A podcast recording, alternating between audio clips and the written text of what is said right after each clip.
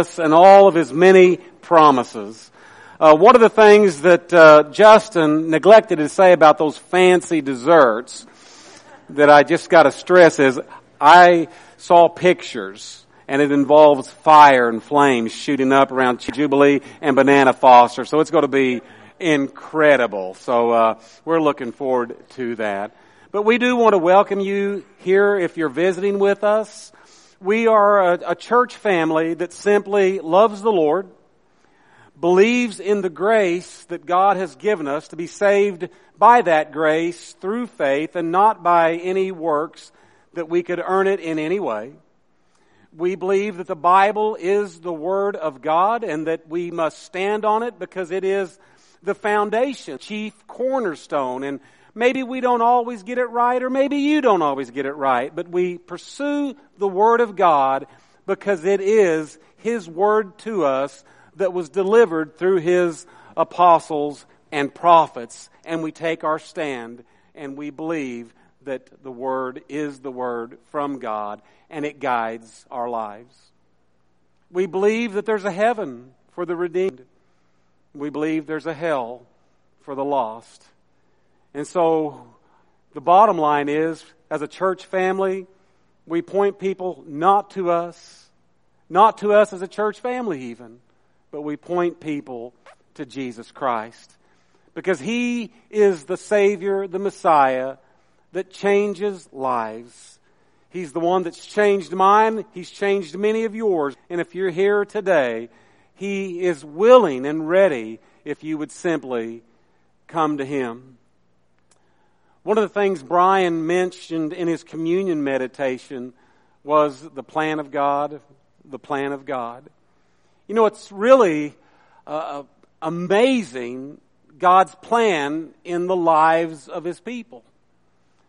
And as we've looked at series, Timeless Truths for Truthless Times, these tr- truths that God has given that are for all times for us just to embrace and, and wrap around us and feel a great peace because God's promises are always unfolding and they always work out to His timing and fruition in His people's lives. We talked about the simple fact that when a person fears God, the simple reality that you fear God in such a way that you look to Him and honor Him with your life, He sends His angel to encamp around you and to protect you and to deliver you. And then in Isaiah 40, we saw that those who hope in the Lord, they will run and not grow weary. That He will lift them up on the wings of eagle, eagles, and they will soar and fly to safety. Oh, what a great God as we looked last week at those that trust in the Lord and acknowledge Him. Those who lean against God throughout this life. He makes their paths straight. Those bring me deep peace. But this morning in part four, there's another wonderful truth that should bring you deep peace and calm reassurance. And it's a very well known scripture, Jeremiah 29, verses 11 through 12. But before we get to that, I simply want to say today's message is God has a plan for the lives of His people, for the lives of those that make up His church, for those that are filled with the Holy Spirit, for those who've been cleansed by the blood of Jesus Christ and have entered into the new covenant, God has a plan for His people and His bride. But you know, I got to thinking the text that we're looking at this morning, where God tells His chosen people, Israel, that He has a plan for them, many of them really didn't know that and what they were going through, they probably may not even believe it because in Jeremiah 29, as that text opens up, God gives Jeremiah, the weeping prophet, a message. And Jeremiah is known as the prince of prophets because of all the wonderful truth that God gives him to share. And one of those truths is that I know the plans that I have for you. And he's speaking to Israel directly, who's been taken off into captivity and will be there some 70 plus years to the Babylonian Empire. And you think about being in bondage, being away from your home, being in slavery, and you hear this message that's coming from God through this prophet who says, I know the plans I have for you. And you might first think, well, this isn't a very great plan. Because here we are in bondage.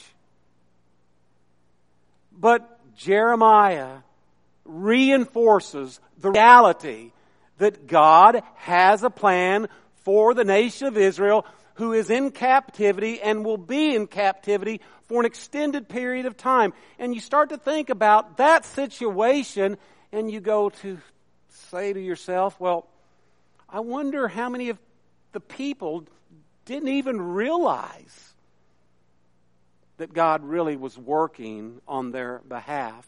But you see, they're in captivity because they've not been faithful to God.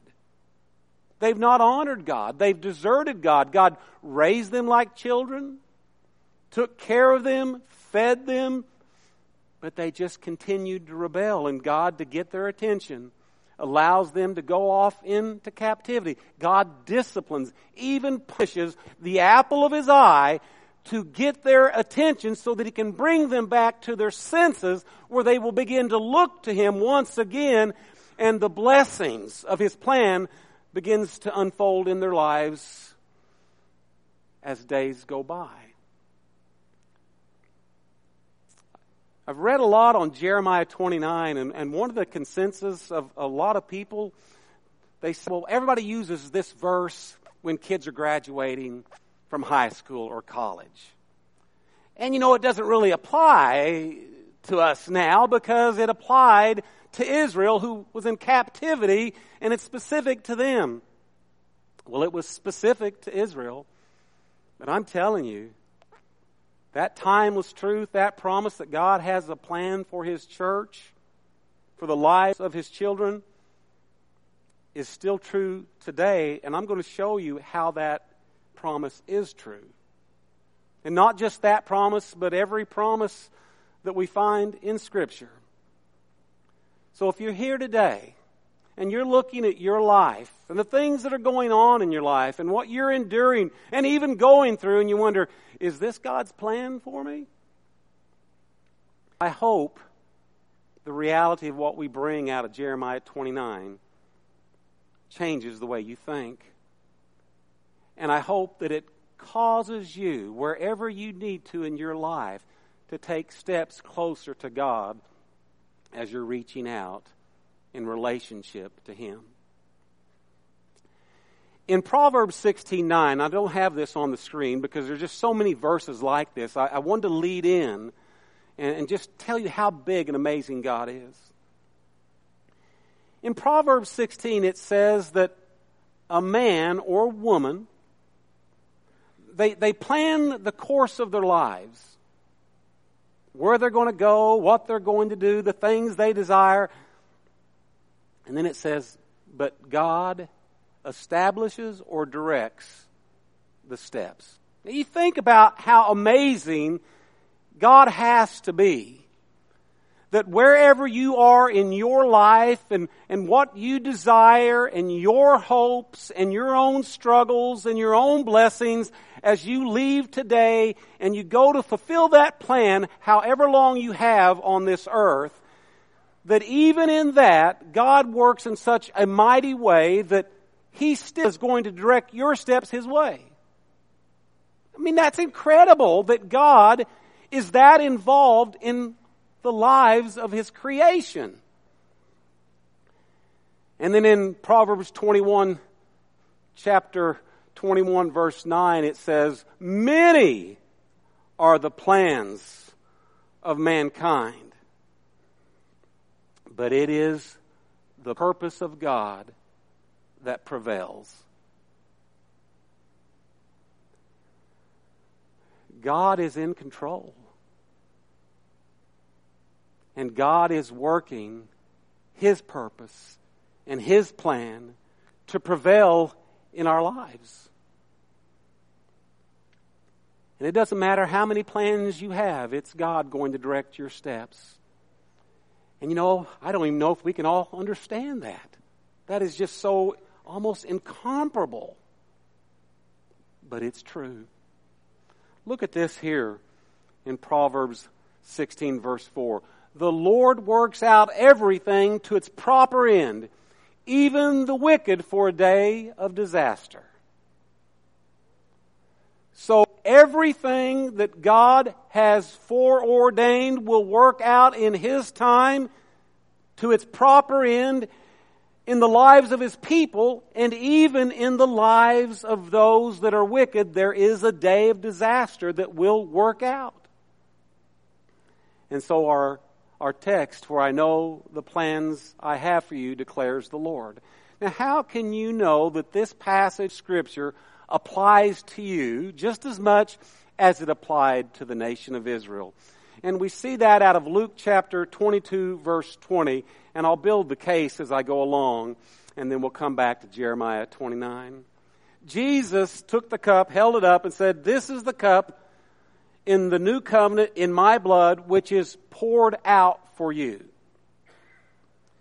You see, the reality is, as we broke bread and we drank the cup, the fruit of the vine, that is an acknowledgement that we are identifying as the people of God with what His sacrifice on the cross has done for us.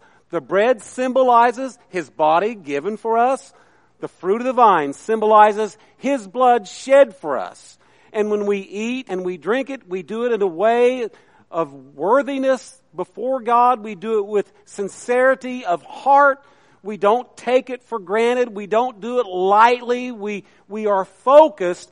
This here is my acknowledgement of what Jesus Christ has done for me. This is my acknowledgement how precious his blood is for me, how powerful that blood is.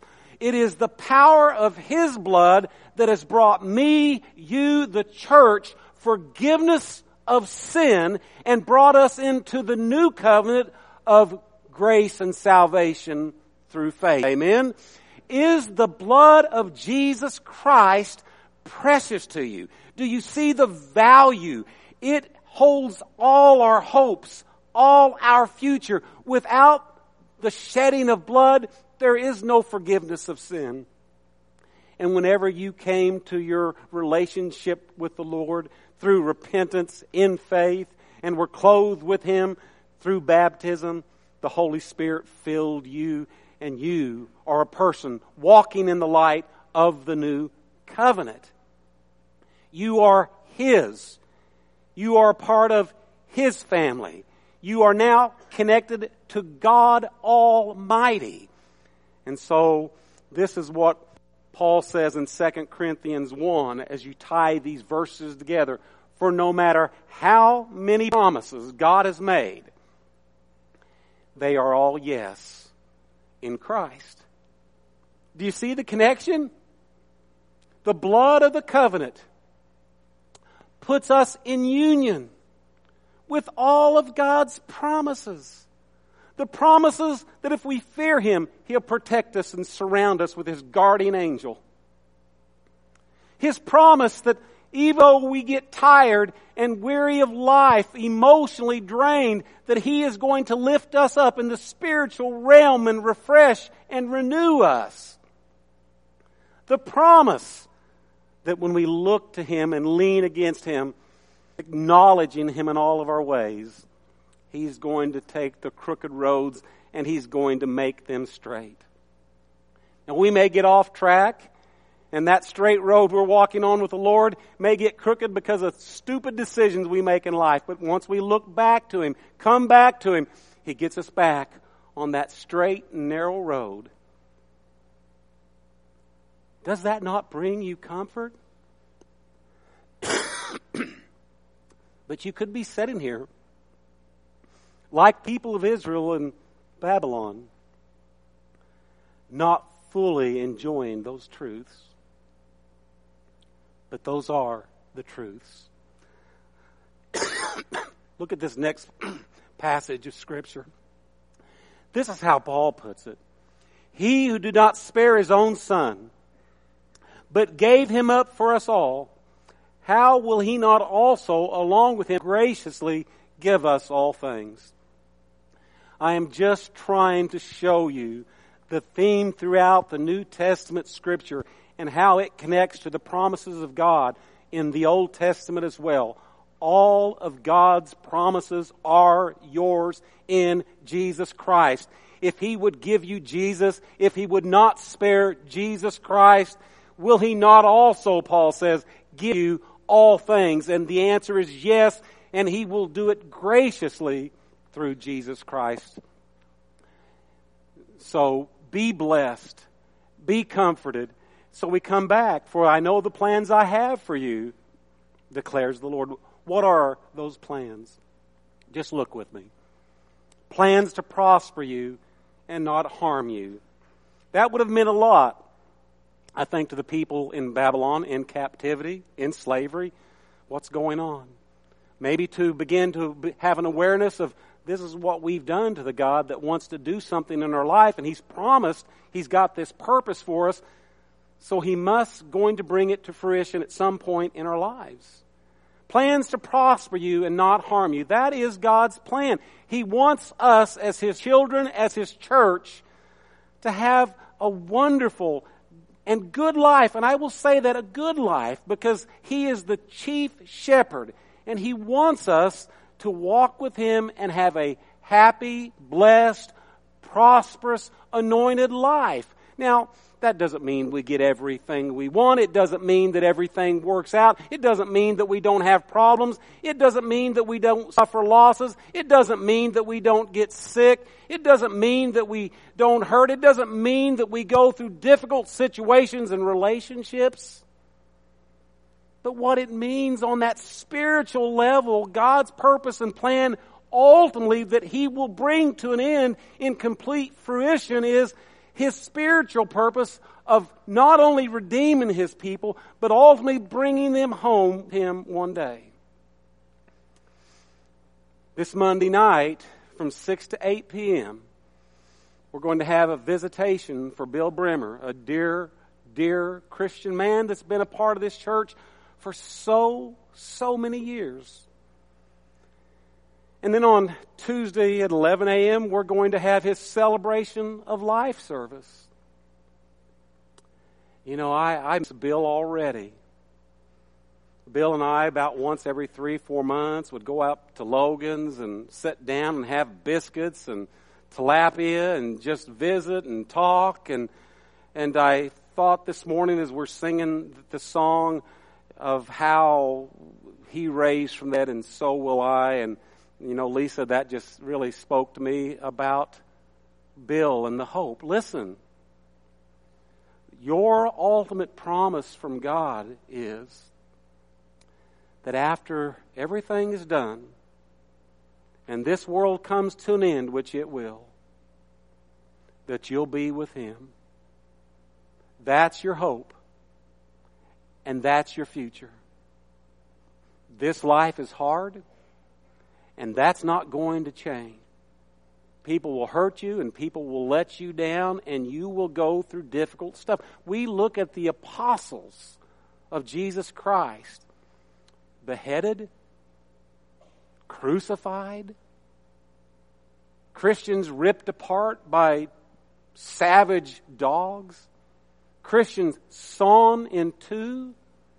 This life can be extremely difficult, extremely hard. Christians all over the world enduring persecution, death, being burned alive, drowned in cages, homes taken from them, children stolen, abused. I mean, all over the world. But the ultimate hope the ultimate hope and purpose is what is in store at the very end. Plans to prosper you and not harm you. Plans to give you hope and not a future. It just, it just begs the question for me, are you living with that hope? Are you living with that future in mind? Because if you don't have that right there as you're looking to Jesus, it's so easy to get discouraged to such a degree, to want to give up, to want to throw your hands up, to just say, I, I quit. Look at what I'm going through. But your Lord is with you. God is with you. He won't abandon you. So He's got plans for your life. And when you start to see those plans, then you will call on me and come and pray to me, and I will listen to you. You know, it's a, it's a fine line. But a lot of people think that uh, they can just throw up prayers to God and He's going to answer them. And, you know, I'm not God, and uh, I don't know how all of that works actually, but I do know there's a sense that we've got to be looking to the Lord and we've got to be pursuing Him. We've got to, to love Him, and, and He sees our heart, or we're just reaching out because we want to get in His deep pockets and, and get something, have Him fix something. It doesn't seem to work that way. But the heart that's contrite, the heart that's been pricked, that heart that looks to the Lord and says, Lord, I've not been walking with you.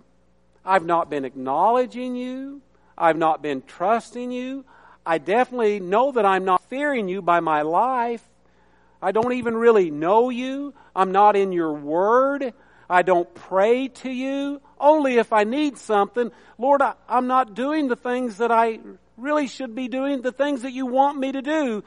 But when you, Lord, begin to move in a person's life and you start to have a sensitivity to what God's doing, oh, it brings you to a humbling place. You start to see that God is in everything. And when you wanted to go left and for some reason you went right and you start, oh my goodness, that was God that did that. And I thank Him for it. I prayed for this, but He gave me that. Oh, at the time I thought that's what I wanted, but this is what I have, and thank you, God. That's how great our God is. Everything is for the good of His people, to bless them, to prosper them, to help them with this life and the life to come. Then I will listen to you. See, it's another promise. When that is your heart, you know that God's focus is right there with you. Now, is that the way you're pursuing God? I hope so. Look how he wraps up here in verse 13. You will seek me and find me when you seek me with all your heart. You know, there's probably very few things in life that we do with all of our heart. What, what would one be for you? Hopefully, you'd say, Oh, I love my children with all of my heart. I'm trying to protect my children with all of my heart. Uh, I love my grandchildren with all of my heart. I love my spouse with all of my heart, or I need to. What things do you do with all of your heart? There's probably very few. But do you pursue God with all of your heart? Do you pursue that relationship with all your heart? I hope you do. Because God says to us, when you seek me that way, you're going to find me. But I want you to seek me that way. And I want you to continue to seek me that way. You know, this verse also just punctuates the fact that a relationship with God is something that He really does want with us. He wants a relationship that's close, that's real, that's genuine. Just like Mike was saying, hey, my small group knows everything about me for the most part. God knows everything about us. And He wants us to talk to Him and share our lives with Him. What we're feeling, what we're going through, our frustrations, our joys. What if, what if we took a verse like this, okay, God, you've got plans for my life and the life of the church, but you've got plans for my life. What if I stood back and said, God, where do you want me to go? Put prayers in my heart that I'll pray that you want to answer. Where is it that you want me to go in life? What is it that you want me to do? And you're looking at all those things through the lens of Holy Word. Imagine how much more blessed your life would be. When a hard time comes, Lord, you must have this for me, and it's for a purpose. It's difficult, it's hard, but Lord, I'm going to be renewed by your strength. I can get through this situation. I'm not going to fall apart. I'm not going to lose it because you are with me and I must go through it because you've given it to me to go through. You open doors and you close doors.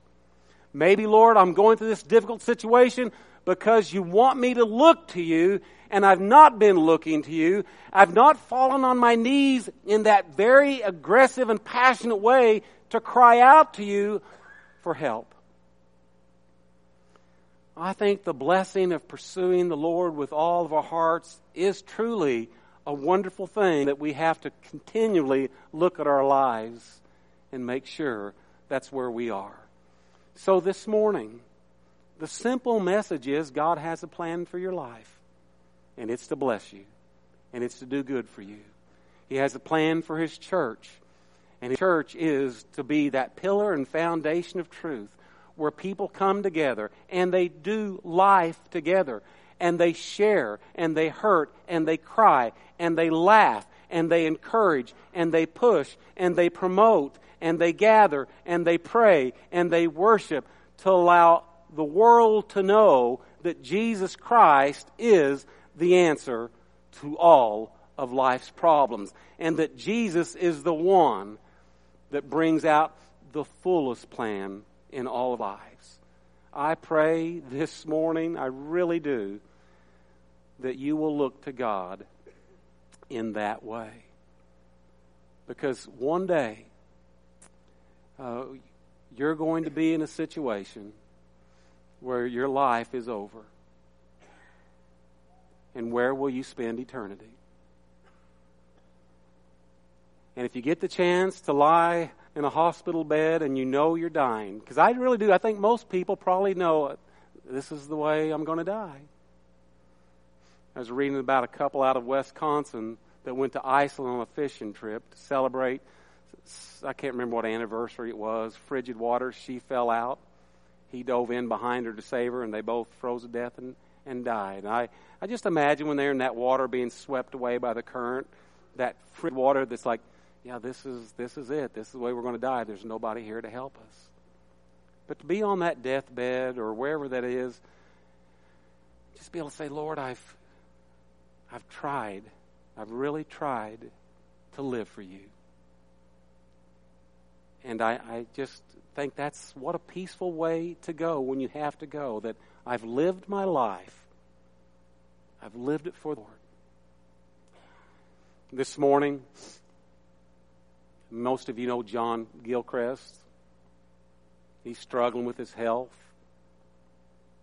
has had some many strokes, has even lost weight, and now is using a walker. He's a part of the Faith Keepers small group, and he is so resolved to finish his life strong, he came to the fellowship donut breakfast. And you look at John, and it's like, Lord, How's he making it? Well, he fell down today, landed on his shoulder, and he was taken home by his wife. What's his future hold? We don't know. But his health is failing. But he wants to be here. He wants to come to church and be with his family, share his life, and worship the Lord. But what does his future hold? He doesn't know. We don't know.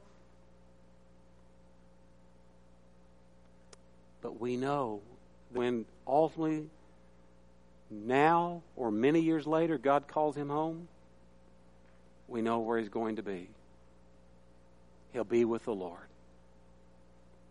And that gives me peace for my own life, peace for the people that I love, and I hope that it gives you peace.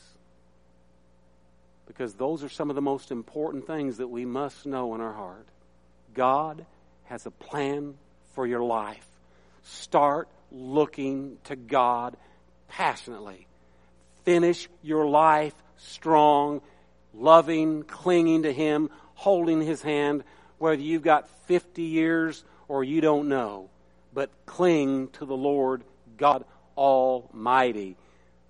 And may He be praised for all of His precious promises and timeless truths in these truthless times that we all live in. Would you pray with me? Father in heaven, we praise your name. And Lord, we do thank you for your word. And we just ask your blessing on the Hample family as, as they get, uh, continue to grieve the loss of Bill, even though they know where he's at, Lord. And as we celebrate his life, be with the family. Be with John Gilchrist. Lord, we hope that his shoulder wasn't hurt too bad. Our prayers that you would give him strength and he could rebound. Lord, there's so many people here that's struggling with different things, relationship problems, struggling with disease. Lord, we just ask that you would breathe into our spirits this hope that you have for us. Let us not cling to this life, but let us cling to the life that you've promised that is ours. And let us look to that. So we pray your guidance and your blessing as we struggle to do this more and more. It is in the name of Jesus that we pray. Amen. Let's all stand together.